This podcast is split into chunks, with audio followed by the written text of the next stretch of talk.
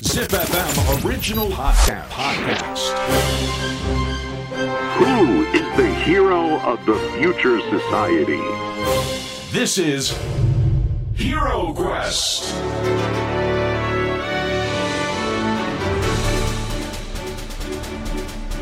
ポッドキャストナビゲーター杉原にです。小林玲奈です ZIPFM オリジナルポッドキャスト「ヒーロークエスト」このプログラムは社会の課題を解決し豊かな未来をデザインするヒーローを探す聞く冒険プログラムですアンリさん今回もよろしくお願いしますはい、よろしくお願いいたします。お願いしますすみません、ちょっと昨晩ですね。はいちょっと X ジャパン縛りのカラオケをしてですね。 プロとしては失格の喉を潰してしまうという。そうですねあの杉原アンリですあたりちょっとおやいや、でも前回の、 はいあのゲストで来ていただいた獣医師の中村さんですけども。はいどうでしたか。いやもう動物を飼っているうん身としては本当勉強になることばかりでしたし、なんかこう改めてなんかこう動物に対しての気持ちというものを見つめ直そう考え直そうと思いました。そうですよね。だから、その、うん僕たち人間にとって当たり前の環境とか、うん、設備とか。その慣習とか習慣とかっていうのを、はい、そのペットと言われている、まあ、動物に持ってくるといううん当たり前のような感じなんですけどもそれが行われてなかったと、そうなんですなよ、のね。で ER という緊急病院だったりとか、そういうものを持ち込んでくるっていうその斬新なアイデアではないんだけどもでも絶対みんなが必要なものをはい持ってくるって、これ実は一番難しいと思うんですよ。そうですよね。それをねやっぱりやり遂げられるっていうのはやっぱり「スラムダンクを敬愛してる から、いやそうなんですよ中村さん本当に素晴らしい、うんご職業をされてるのに、はいそのバックボーンというかなんかこう敬愛してる尊敬する人が、うんなんかスラムダンクの人だったりとかなん,、かあのねあのラッパーの方とそうかです ねちょっとなんかねあの色白くて可愛らしい顔してるの にギャップがすごすぎてそうなんですよねしかも別にあの獣医師になるつもりはなかっなたかっというたっていうまあでもあの彼みたいなそのヒーローがですね、どんどん増えてくればそれこそいワンちゃんだったり猫ちゃんだったりの幸せ QOL がどんどん向上していく、うん、ね、僕たちみんな望んでますもんねもう望んでますよ玲奈ちゃんは猫派ですからねそうですねまあ僕ワンちゃんも好きですけどそうなんですよねこれ、はいなんとか派で分けるのきついですねきついですけど僕両方好きなんですよ僕私ももです前は回いまでのこの冒険のステージをもし聞き逃してしまったよっていう方はアーカイブが公開されていますので、はいそちらもぜひぜひチェックしてみてくださいさてヒーロークエスト今回の冒険のステージに進みましょう、はいアンリさん私たちが進む冒険のテーマをお願いします Shall we dance? おおほ えでもね玲奈ちゃんも芸能界が長いですからねやっはぱいダンスレッスンっていうのを受けてきました、ダンスレッスンはこの業界では受けたことはないんですけれども、個人的にあの10代の頃に地元のダンス教室に通っていました、見るのもやるのも大好きでしなんたか僕らの世代になると、ん本当趣味でダンスをすす始めるしかあーなかったんですよね、はいはいだから授業で組み込まれてとかなかったので、うんうんうんダンスがちょっと遠かったんですよね存在としてはそうですねい、でだかもら、うん僕今あのダンス実はちょっとだけ関わり合いがありましてえ別に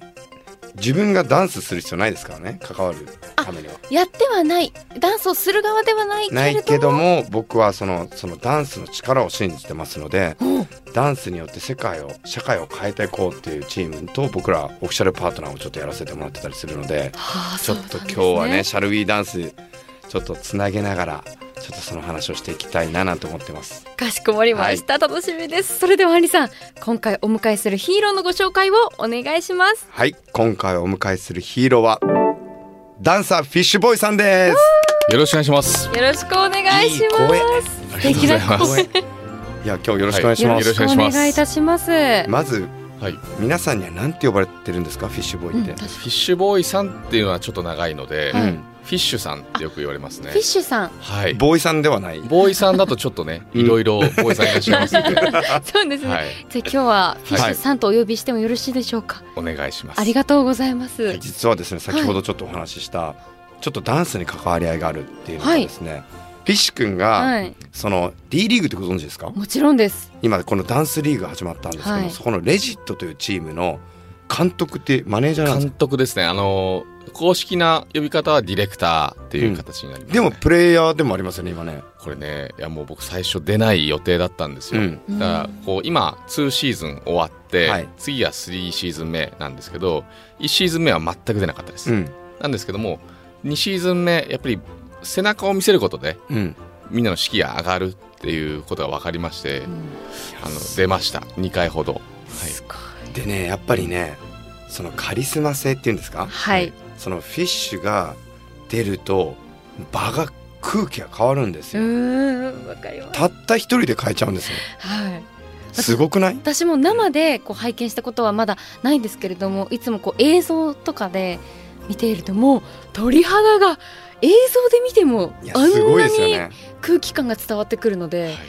生であの場で見たら確かにそうなんですよでそんなまあフィッシュ君がやっている、はいそのレジットといううんチームに RDS という僕が経営している会社ははいパートナーをしながらおう一緒にダンスとテクノロジーをちょっと掛け合わせてですね社会課題を解決していこうっていうのをちょっと取り組もうとしてたりするんですよはいそうなんですいねつもお世話になっておりますいつもお世話になっております。 本当に。もう RDS 自体のそはいの理念だったりとかに本当に僕はこう憧れだったりとか尊敬を抱いてますんで、よく言うよね、そんなこと言われたことないの ちょにっと今ははい、僕はい書籍にもあの僕書籍一冊だけい、調子に乗って出させていただいてるんですけどいえいえいもえ、購入しましたよ、はい、タイトルはなりたい自分になる技術これ自分がつけたわけではなくてですね、はい編集者があのつけてくれたんですけどその中にですね RDS のことを、まあ、RDS とは言わずにちょっと書かせていただいてるというおおそうなんですよ RDS って書くと多分ギャランティーが発生しちゃうんです よあ大人の事情すぎますよあ、いそうなんですそうねなんですよそんな僕たちのね、まはあい、出会いがあるのでそう今日はでちすょっねとフィッシュボーイさんをお迎えしてですね、ダンスをキーワードにエンターテインメントとしてのダンスヘルスケアそしてなんだろうもう全てのインクルーシブ、まあ、社会課題だったりも含めてですね、うんちょっとフィッシュボーイさんと冒険していきたいなと思いますんでお願いします今日お付き合いのほどよろしくお願いしよまろすしくお願いよろししくお願まいしますすもう本当にまうずん聞きたくないですかなぜフィッシュボーイなのか気になりますいいんですか長い上に面白くないですけ ど覚悟はできてますか大丈夫ですか聞きたいです聞きます、はいあの僕中学生からダンスを始めてですね、うんはい割と順調にあコンテストに優勝してみたいな形で活動してたんですけど二十歳の頃ですかね僕のそのパートナーでありチームのリーダーが違うチームで当時ものすごい大きめの大会というか、うんもう本当に日本一の大会に、えー出場して優勝しちゃったんですね。しちゃったんですねしちゃったんですよ、はい僕のチームじゃないチームで優勝しちゃってですねそういうことかおーはいレンタル移籍してるチームでそうなんですよそれを目の当たりにした僕は今までのその優勝だったりとか活躍は彼ありきのものだったんだっていうのをまざまざとこう感じさせられることになるわけですうねん大谷翔平選手がいるエンゼルスみたいないや感じですか本ね当そうだと思いまなるほすどなるほどわかりませんけどもあの他の選手のあれかわかんないですけど、はい、そうで本当に恥ずかしくなりまして、うんそこからまあ1か月間くらいですねもう練習し続けたわけなんですねはいまあ悶々とした日々を過ごすわけですね、はい、もう悔しいと、はいもう練習するんだっていうことで1ヶ月練習してその後にですねあの1ヶ月後にはもうまるで違う自分がいるというーはい実感があったんですよ。ほうそれは技術的にですかそ技れとも術的にです、ね、心的に、まあ、心でも技術もへーどちらももう全く違う人間になってるとはいあのそれほど練習してもう全く違う感覚で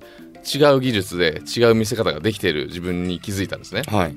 で次のそのバトルっていうまあ言ったら競技会みたいなのがあるんですけど、それに出る時にもうせっかく生まれ変わったんだからうんなんか名前も変えようと。はい、うんで名前を変える時に僕国内外でこれから活躍したい老若男女にも知られたいってことで誰もが分かる単語がいいなと思ってましておーでもう一つがちょっとダサいっていうのがポイントだなと、うんで探してたところ兄が芸人にあ兄が芸人なんですけど、はい後ほどねはい触れていこうかな、なんて思ってますけども芸人になる前のブログ形式の小説があるんですけど、はいはいその中に出てくるキャラクターがフィッシュボーイっていう、ほう、はいそういうキャラクターがいるんですよ、はいそれ見た時にフィッシュもボーイもみんな知ってるなとでちょっとダサいなと思ってお兄ちゃん批判ですか 今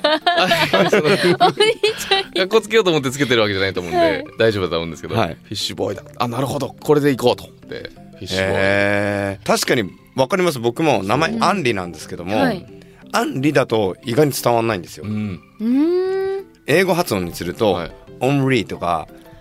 ティエリー・アンリーとか、はい、はい H に変えるともう一気に広がっていくんですよねだからあっち、へー僕太郎みたいな名前なんでヨーロッパだとはい。アンリってそうなんですか。そう多いんだめちゃくちゃポップなんですよ一番多いんじゃないかなっていうへえアンリってそうなんですねえだからフランスとかでアンはリい何世とか大体男性多くないですか、多いですあ、よサッカー選確手かいにましたね聞きます。そうなんですよだからフィッシュボーイのフィその考え方っていうのすごくわかる、そうそんな背景があったとは。うんえでも確かに海外の人に受けそう。すごいですね、じゃあはいそこからフィッシュボーイにして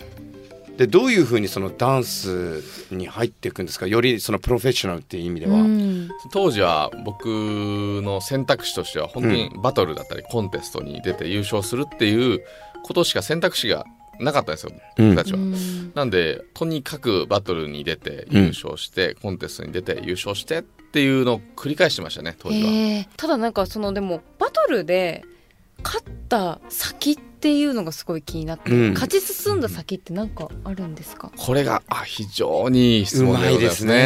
ええ本当にはい、ここが今僕の活動してる原点になってくると思うんですけど、はい。 2009年に僕は先輩と一緒にフランスの世界大会当時一番大きいあのバトルの世界大会で優勝したんですね。はい。ちょっとごめんごめん、さりげなくはい優勝したんですねはい、ってすごいこと言っちゃってるけどさらって言いましたけど、しかもですよ、はいこれ僕が補足しますねうん。本戦の出場権持ってなかったんですよえどういうことですか。予選から這い上がったんですよねそうですあのもともとはその各国で予選が行われて、はいその優勝者たちが集まるんですね。でなんですけど私たちはその前日に行われるワイルドカード枠っていうのがあるんですけど、前日にの予選で上がると本戦に出れるんですよ。ほただここが一番レベル高いんですね。で僕先輩と言ってますから、はい先輩の顔に泥塗るわけにはいかないと、いうことでまあ、ね、交通費無駄になっちゃいますし、う。はい。うんやだなと思いながら頑張ってそこで予選上がってそこから優勝っていうことができたんですすねごいおめでとうございます。 本当すごいですね。それで優勝してはい。からなんですけど優勝してその世界大会優勝したのが23歳なんですおがー飛行機でそのパリから羽田に飛んでる時に記者が来ると思ってたんですねはいはいはいうん空港では記者が待っているとだって世界一位だもんねそう世界一位だと、うんオリンピックで金メダル取った人はもう空港でめちゃくちゃパシャパシャされてるなとはい。もしかしてグラさん買ったグラさん買ってないんで すよねただもうこう身なりはちゃんとしてはいはい行こうと思ったんですよね、で空港を着いてよしじゃあこういうふうに答えようみたいな感じで、もうシミュレーションばっちりなんですよはいじゃあいざってこう出てったら、まあ、誰もいないんで すねまあ今考えると当たり前なんですけど、うん誰もいないとあれおかしいなっていうことでですねえ一人もいなかったの一人もいないですええ。であ荷物受け取ってその後のあの外のとこにいるんあーはいだはいはいはいとで荷物受け取っていざって出たら誰もいないんですねあでそのままおかしいなって思いながらうんエスカレーター降りて、うんあの来た時と同じあの京急線、はい。もうエスカレーター降りちゃったら終わりだもんね終わり終わりですよもう、はいもう気づいてるんですよもうその時にはなんですけど来た時と同じ京急線に来た時と同じように座った瞬間にあれ何も変わってないとはあせっかくこう優勝優勝とこう積み重ねてきて世界大会まで優勝してじゃあ何かが変わるって思って帰ってきた日本僕の身に何も変化がないとあええ。なんなら行きの京急線の方がはい勝つぞっていう意気込みだからそうですよ良ねかったですよねよかったです帰りなんかもう失意のどんどんですあれよっていう世界チャンプですよそうですよね。びっくりしまして日本人そんなにダンスに興味がないってことに初めて気づいたんですねうーんいやそうだよとうん朝のニュースとかでダンスの情報があったことなかなかなかったじゃないかと確かに見たなかこったとでなすかねったですはね。い、なんで気づかかなっかったんだろうって思った時にいやこのままじゃいけないぞと僕を信じてねうんこうもっともっと上手くなるんだって頑張ってる生徒たちもいましたし、10年後じゃあ同じように僕の生徒がこう世界一になって帰ってきた時に同じ光景を見るかって思うともう本当にいたたまれないれなくたなっうん。なのでこれは変えなきゃなっていうところでみんなが興味持ってる状況にしなければならないはいはっいて考えたんですね。じゃあ実際みんなが興味を持っている世界ってどういう世界なんだろうっていうのをまず想像すると。うんその時に、まあ、極論日本人が全員ダンサーであればうんいいんじゃないかうん、要は自分ごと化しちゃえば、はいみんな興味を持ってくるというそうですすねっていうところで今その日本人全員ダンサーにするぞっていうような活動を今始めてるんですけど、はい、そういうだから優勝の先には何があるのうん何もなかっただから何かをしなきゃいけないっていうような、まあ、そういうプロセスですねいやでもあすごい面白いですよね、はい今の話をちゃんと聞いた上で、はい次のフィッシュボーイストーリーが始まるわけじゃないですかそうですねで世の中の皆さんが初めましてほとんどの方がですよ、フィッシュボーイと初めましてした瞬間がありましたよねはいそれが何でしたっけ皆さんはパーフェクトヒューマンで僕のことを認識したっていう人は多いんじゃないかなと思います、まずお兄様が、はい、あのオリエンタルラジオの中田敦彦はいですけども、オリエンタルラジオのラジオと、えー僕のフィッシュボーイのフィッシュっていうガッチャンコしてですねレディオフィッシュっていうアーティスト名でパーフェクトヒューマンを出したんですねでもはい私もともと本当に、はいあのフィッシュボーイさん、うんそのパーフェクトヒューマンの前から全然やっぱダンスやってたんでえ知ってたのもちろんですこあのごめんなさいあの子さんです子さん子さんなんですフィッシュ私子さんフィッシュ子さんフィッシュコさんそうなんですよ、はいだからあのパーフェクトヒューマンでフィッシュボーイさんはいがこうお兄様オリエンタルラジオさんと一緒にやるってなった時に、えフィッシュボーイさんじゃんっていうあそうなんだ、はいこれすこういう感覚あんまないんじゃないですか、なんいやか嬉しいですねもうだ多分だでも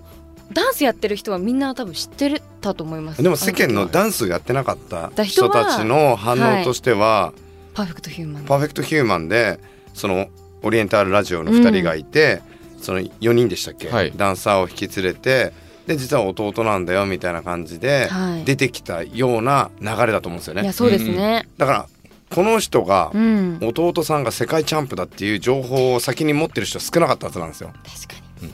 いやあれすごかったですねあでのももうみんな踊ってましたもんに、ね踊ってましたてかなんならはい未だにやってる人いませんそのこあうやの,、ってねあの時のそうですねいやこれ意外に今最近そのど SNS とかでリールとか TikTok とかでなんかいろいろ流行ってるじゃないですか、はいダンスをモノマネするみたいな。でこのミュ音楽業界でもそのダンスを取り入れてキャッチーなダンスをすることによって拡散するみたいな流れがあるじゃないですか。はいこれ意外にフィッシュボーイたちがやってきた流れが結構でかいんじゃないかなって僕は思ってるんですようね。ーん確かにそうですね確かにだから最近ミュージックビデオ見ると、はいめちゃくちゃ踊ってませんみんな、めっちゃ踊ってます、うんめっちゃ踊ってますよね。はい私若い子がやっぱりダンスに興味をすごく持ってますそうであと僕最近思ったんだけどあれみんな自分たち素人っていうか、うんその別にダンスにトレーニング受けてるというかプロじゃない方たちが恥ずかしげもなくめっちゃ投稿するじゃないですかそうね、はい TikTok とかそういうの、すげえと思って時代変わったなと思って、うん本当変わりましたね変わりましたよね、うんはい変わりました、僕らも出しますじゃあいや本当にそれが大事ですよでもあれだもん、はいだってフィッシュ子さんだもんねそうフィ言いたいだけですよねいやでも確かにあのブレイクなんか変化ありました、ありましたね。やっぱり大きな名刺をいただいたなっていう感覚でした。あの、あ、パーフェクトヒューマンの、みたいな形でうん、代名詞ができて、あの、僕の言って、言ってることだったりとかに信用が、こう、付与されたなっていうんう、そんな感覚ありました。えーでも、はい確かにそのフィッシュボーイっていうのがそのはパいーフェクトユーマンっていう名刺を手に入れて次の活動をしていくじゃないですか。はい。でこの次の活動っていうのが僕この次の活動の時にフィッシュボーイと会ってるんですよねフィッシュと。なるほどそのいろんなところにはいいるんですよはい、、フィッシュ君が。はいい。ろんなところにいるいろんなフィッシュなんですよもうあ。ダンサーフィッシュというよりはいろんな顔を持っていろんな顔持ってるへしーものすごいいろんなことを掛け算し始めてて、その一つが僕らだったりとかもするんですけども、うんまあその中でねもうこれは皆さんも知ってる人もいると思いますけど D リーグですよ先ほどお話ししてた、はい D スタンドフォーダンスですよねはい。でそこで今フィッシュはレジットというチームを、そうですね。あの、サイバーエージェントのチームのレジットという、あの、チームの監督をさせていただいてます。やばいよね本当に僕あ来たなと思いましたもん D リーグこれめちゃくちゃ流行ると思いますそうですよね、まずこれ世界戦をこんできるしワールドカップできるし、もういろんなのできるししかもチームオーナーになりやすいうーんあなるほどだって体一つでいいからそうですよねなんかスタジアム必要ないじゃないですか確かにからサッカーチームを持つとかよりも障壁がそんな高くないし、はい、でかつエンターテインメントだから伝えやすい分かりやすい、うんでとてもなんかそのなんだろうその採点は難しいかもしれないですけども、僕見に行った時に本当に感動しちゃいましたありがとうございますもう本当喋っちゃいけないじゃないですか今そうですねコロナ禍の中で、うんもうなんかあのふなんですか空気入ったこうボンボンみたいなやつはいめちゃくちゃ叩いてました で表現の仕方がないんですよ、はいそうですよねイエーイって言ったらなんか怒られちゃうからもともとアンリさんはこうダンスを見るみたいな機会はあったんですか過去にないですねあなかったんですねゼロですねじゃあもうこの D リーグなんて見たらだからもう新しいし新鮮だし、うんでそこにねフィッシュボーイが参加するということでじゃあはいぜひとも一緒になんかやりたいなっていうことで始まったんですよねそうだったんですねレジット面白いチームですよね面白いチームですどんなチームムかちょっと紹介してもらってもいいですか気になりねます D リーグってどういうふうにチームを結成してくださいっていうふうな規則みたいなのが割とそこまでガチガチではなくてですね、では全員女性のチームもいれば全員男性のチームもいたりとか、えー逆にそこら辺のジェンダーを全く気にしない、えーチームもいたりだったりとか、えー私たちのチームは男女男5女3みたいな感じであの混合チームなんですね。でその中で、えっと、技術っていうのもいろいろ種類がありましてあのジャンルがあるんですよ。ポップダンスっていうダンスもあればロックダンスっていうダンスもあればヒップホップダンスっていうダンスもあるんですね。大体他のチームは一つにジャンルを絞って展開していくんですけども、うん私たちのチームっていうのはその各ジャンルのエキスパートたちを集めたチームになってまうーす。んうんはい最強ですねなんかアベンジャーズみたいな、だからアベンジャーズだと思ったんですよ、はい僕も、はいこれが勝ち筋だと思ってたんですけども、実際そういうことではなくてあのシーズン1とかはですねどっちかというとやっぱ固めてた方が勝ったっていうのが勝ち筋だったんですよね意外にシーズン1苦戦しましたもんめねちゃくちゃ苦戦しましたはいなんですけどこれが時を経るごとに各エキスパートのスキルっていうのがみんなにこう徐々にシェアされていくんですね、うんおーそうなってくると何が起きてくるかっていうといろんなダンスをものすごい高いレベルで全部踊れちゃう集団が出来上がってくるわけですよ。はいこれ僕意図してなかったんですけど、うん今はもうそういう状態でですね結構ものすごいダンサーたちを生んでしまったなとすごいえシルク・ドゥ・ソレイユみたいだねなんか本当エキスパートたちがたくさん集まってみたいな、ですねそうですそうですなんかちょっとバズったやつありましたよねああそうですね「デリシャスコーヒー」っていう曲と「はいはいラジオ体操第2万7911」っていう曲うんがバズりましたね、これ何がバズったんですかちょっとうん後でね、このリスナーの方には YouTube か何かで見ていただけてたらいいなと思うんですけども、はいどうしてバズったんですか何が特徴があったんですかえーデリシャスコーヒーとかに関してはですね当時その何をテーマにして作品を作るかっていうのは結構皆さんこう題材に困ってたんですよ、でその中でその他のチームっていうのはとてもその壮大なテーマをうんこう用意してくるチームが多かったんですうんね、うん愛だとか、うんえー壮大だな、壮大ですね平和とかもでうすね壮大だなはい、カルチャーとかあったんですけど、その中で僕チーム作りに徹してて作品は作らないって言ってたんですけど、はいちょうどですね作品を作ってたメンバーがちょっと具合が悪くなっちゃって、代打僕しかないだろうということで、僕が作るってなった時にあ壮大なテーマがどんどんついてるな、これもっとちっぽけな、うんマクロなテーマじゃなくて、ミクロなテーマを題材にした方が、うん絶対カウンターパンチを食らわせられると。確かにねその見てる人たちの距離感近づくもんねあるあるみたいな感じでね、はい、でその時僕コーヒー飲んでたんですね、はいコーヒーが美味しかったんですうよんお美味しいコーヒーを飲んだら、うんコーヒーが美味しかったっていう事実を壮大にしてうんこのミクロな テーマを壮大にしミてクロからマクロに、はいはいあの作品にしたら面白いんじゃないかということで本当に「デリシャスコーヒーコーヒーデリシャス」っていう歌詞をずーっと言い続ける曲ができてはいそれに合わせてあのみんなのハイスペックなスキルを見せるっていうショーができたんですけどそれは非常にバズりましたすごいすごいですね何がすごいって、はいやっぱ天才だし変態だと思うのねなんか失礼な言い方になっちゃうかもしれなはいけいども、いい意味でですよねいい意味で、うんだってコーヒー飲んで美味しかったからダンス思いつきましたっておかしくないそうなんですよえラジオ体操もねだってバズりましたそもうんねですねラジオ体操ラジオ体操第2万7911っていうどういうことなんですなかんですけど見に来てくれたお客さんにですねいろいろ意見を伺ってるとダンス知らないと今何がすごくて、うん何やってるのかも分かんないし、うんあのなんかかっこいいってのは分かるんだけどちょっと説明があると嬉しいなっていう意見をいただいたんですよ。おーなるほどでも説明をしながらダンスするわけにはいかないからうんもともと説明しながらあの動いてるものってあるのかなって思った時に日本にはあったんですよねラジオ体操っていうコン確テンツかにねなんとかな運動とか言って、うんこうやって動き腕を始め伸るんでばすしけどてそう123みたいなそうそうそうそう、はいあそれだとラジオ体操をじゃあ作品にするにはどうしたらいいかっていう考えた時に僕らプロダンサーがラジオ体操をし始めたら、まあ、ラジオ体操第1第2と続くと思うんですけど、まあ、第3まであるんですけど、はい第何までいけるんだろうなって考えた時に、第2万7910くらいはいけるんじゃないやかましいわ普通に聞いちゃったわ今いやこの作品のストーリーは、うんプロのラジオ体操がいて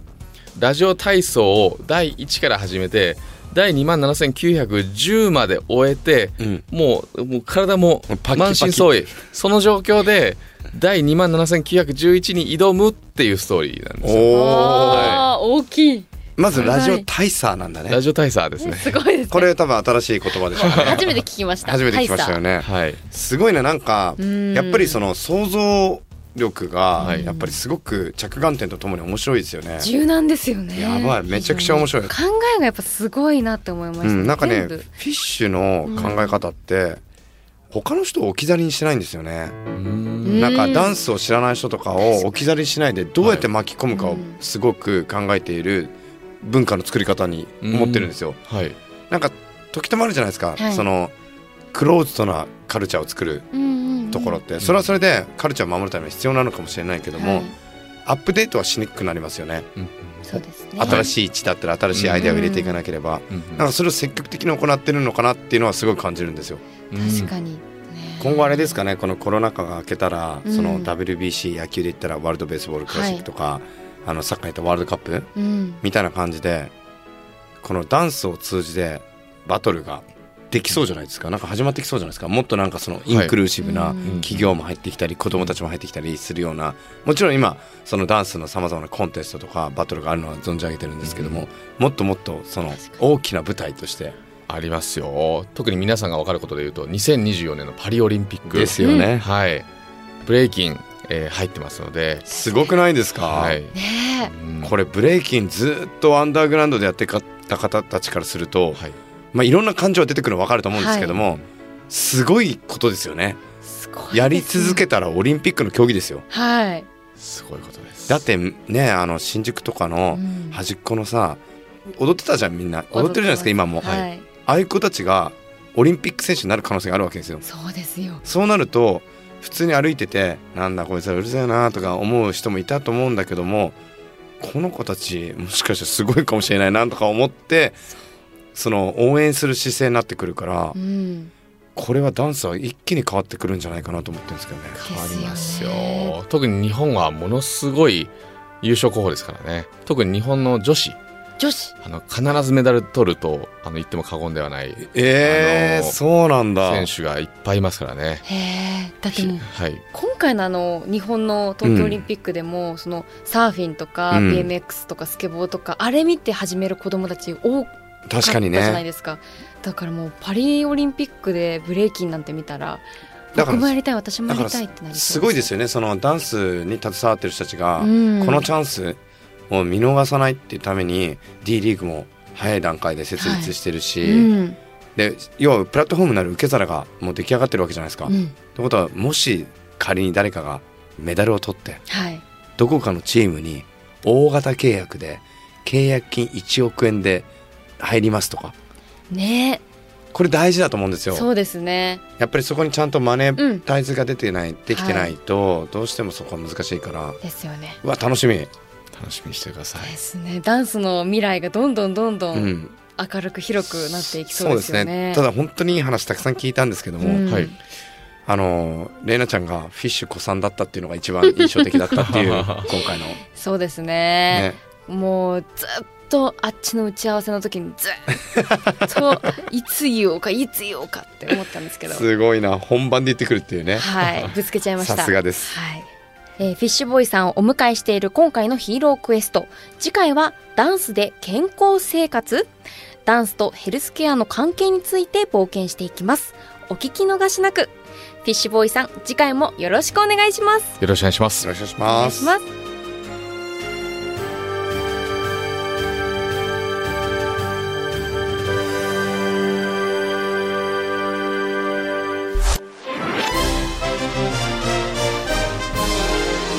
Hero Quest.